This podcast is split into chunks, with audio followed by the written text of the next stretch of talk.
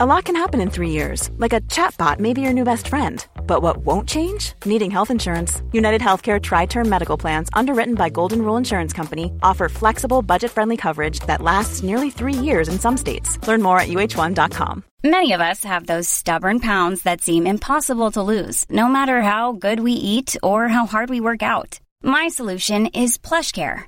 PlushCare is a leading telehealth provider with doctors who are there for you day and night to partner with you in your weight loss journey. They can prescribe FDA-approved weight loss medications like Wegovy and Zepbound for those who qualify. Plus, they accept most insurance plans. To get started, visit plushcare.com slash weight loss. That's plushcare.com slash weight loss.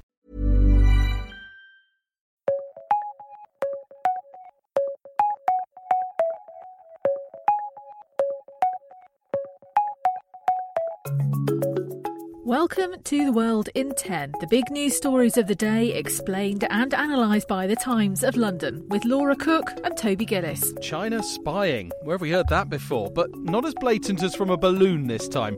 The question is what's really going on with their new scientific research base in Antarctica? We've details of why it's a concern on the way.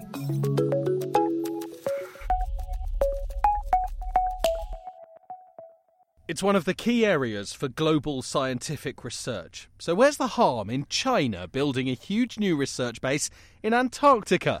Well, the US is certainly watching the new Qinling Center there, despite the Chinese Foreign Ministry declaring it will contribute to enhancing humanity's scientific understanding of Antarctica and promote peace and sustainable development in Antarctica. Sounds very clear. What could go wrong? Well, Australia's clearly worried. It's the country with the largest territorial claims there and responded by spending 800 million Australian dollars on specialist drones, helicopters, and vessels to police the continent. The new base is also close to the largest American research base in Antarctica, and an American security think tank has warned it'll have a satellite ground station which could collect signals from US allied Australia and New Zealand. So, what's the real threat here? Militarily, there should be little to none. Since 1961, there's been an international agreement, which, it must be said, China and the US, by the way, um, have abided by, banning the use of Antarctica for military purposes. It even allows nations based there to inspect each other's research bases, which America did as this new one was going up. Richard Spencer, the Times' China correspondent, told The World in 10 it's likely the concern is more about the mid-term future rather than the here and now. What a lot of people are saying about the Antarctic generally and China's role there is as uh, you know competition for resources as um, competition for geopolitical positioning and indeed as the science of, of sensitive issues like global warming moves on you know there's going to be a challenge to this treaty in, it, in its quite extreme terms and uh, you know China wants to be a player there if that treaty collapses. So, if other countries feel the need to militarize the Antarctic, uh, or indeed China does, um, you know, then China has a base there, has a start. Uh, to compete with America uh, and the other powers in the future. There is cooperation as well, uh, attempts to to build trust on all sides, while at the same time an awareness that at some point in maybe 10 years onwards, there is a possibility of more direct confrontation. So, to answer your question from right at the start, Toby, little harm at all right now. The question should have been where's the harm in China building a new research base in Antarctica if the politics of the region changes? Because it seems like there's reasonable concern a research base could switch to military base pretty quickly if required.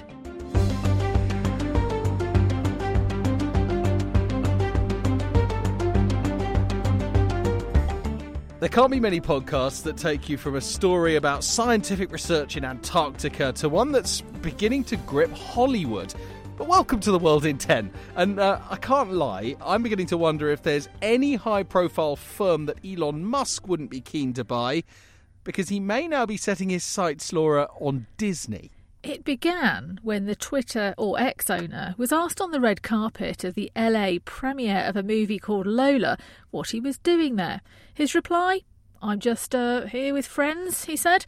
you know, thinking about companies to acquire. The article goes on to explain that that would have been the end of it. But it turned out he was with another billionaire, the dad of a woman called Nicola Peltz, who's locked in so called proxy battle within the Disney boardroom. Yeah, she's made headlines for wanting to, as she says, restore the magic to Disney and has been linked to efforts to oust its chief, Bob Iger.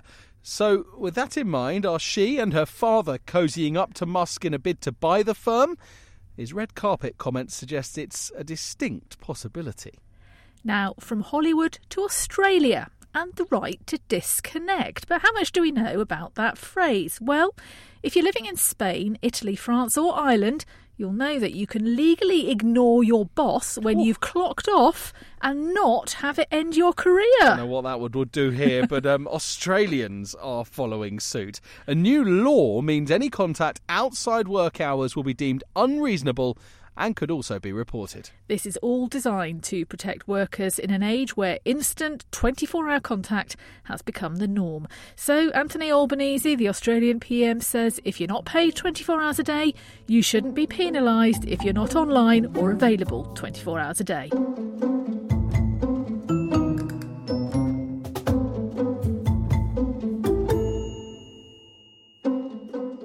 We head to India now, where a bill banning polygamy and giving women and men equal rights to inherit has been passed into law. It ends the practice of Sharia law, which many Indian Muslims follow.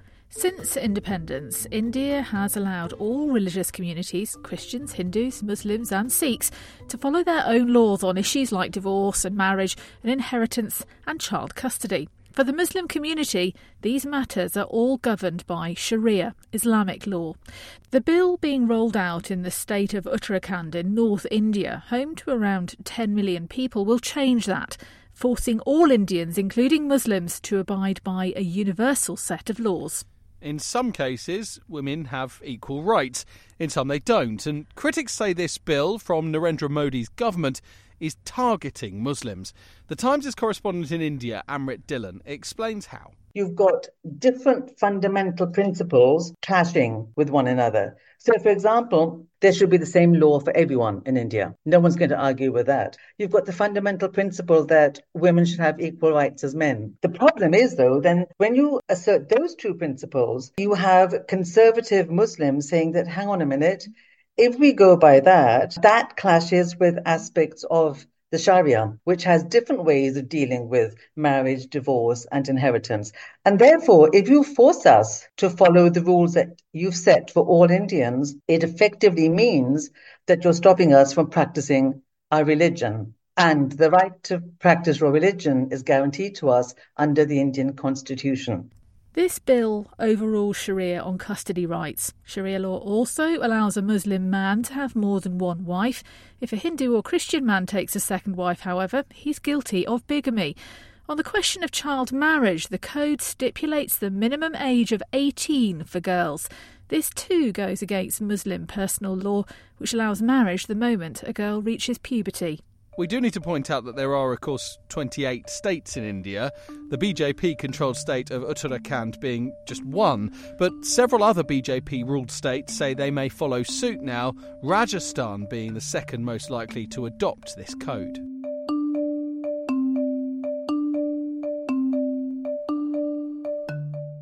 The guys working on the event had to be armed, but they were all high on coke. Not many people working at the pinnacle of sport could get away with saying that. Although not many people working at the pinnacle of sport are Bob Arum, the legendary boxing promoter for the likes of Muhammad Ali and Tyson Fury, and the man who promoted the event that quote is about, Evel Knievel's 1974 Sky Cycle rocket stunt, where he tried to jump Snake River Canyon. The Times has an interview with 92 year old Arum, and it's full of extraordinary tales. A death threat, which he claims came from rival Don King. King, by the way, has always denied that. Stories of Donald Trump and how Nixon used his events to cover up bad news. And then all the way up to the modern day and Saudi Arabia's attempts to buy boxing. It covers decades of his career, and it's an unmissable read.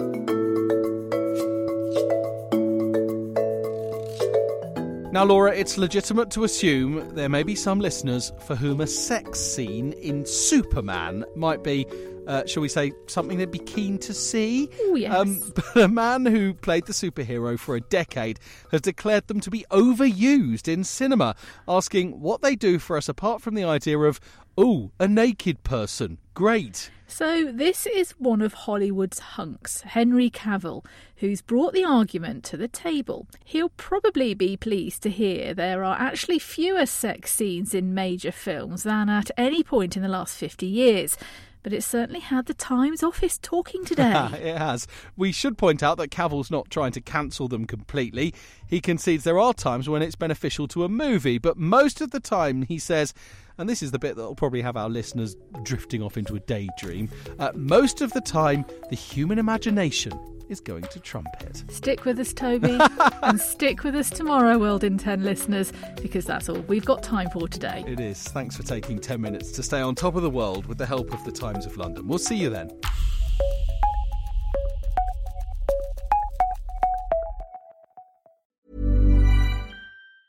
Planning for your next trip? Elevate your travel style with Quince. Quince has all the jet setting essentials you'll want for your next getaway, like European linen premium luggage options, buttery soft Italian leather bags, and so much more. And it's all priced at 50 to 80% less than similar brands. Plus, Quince only works with factories that use safe and ethical manufacturing practices. Pack your bags with high-quality essentials you'll be wearing for vacations to come with Quince. Go to quince.com slash trip for free shipping and 365-day returns.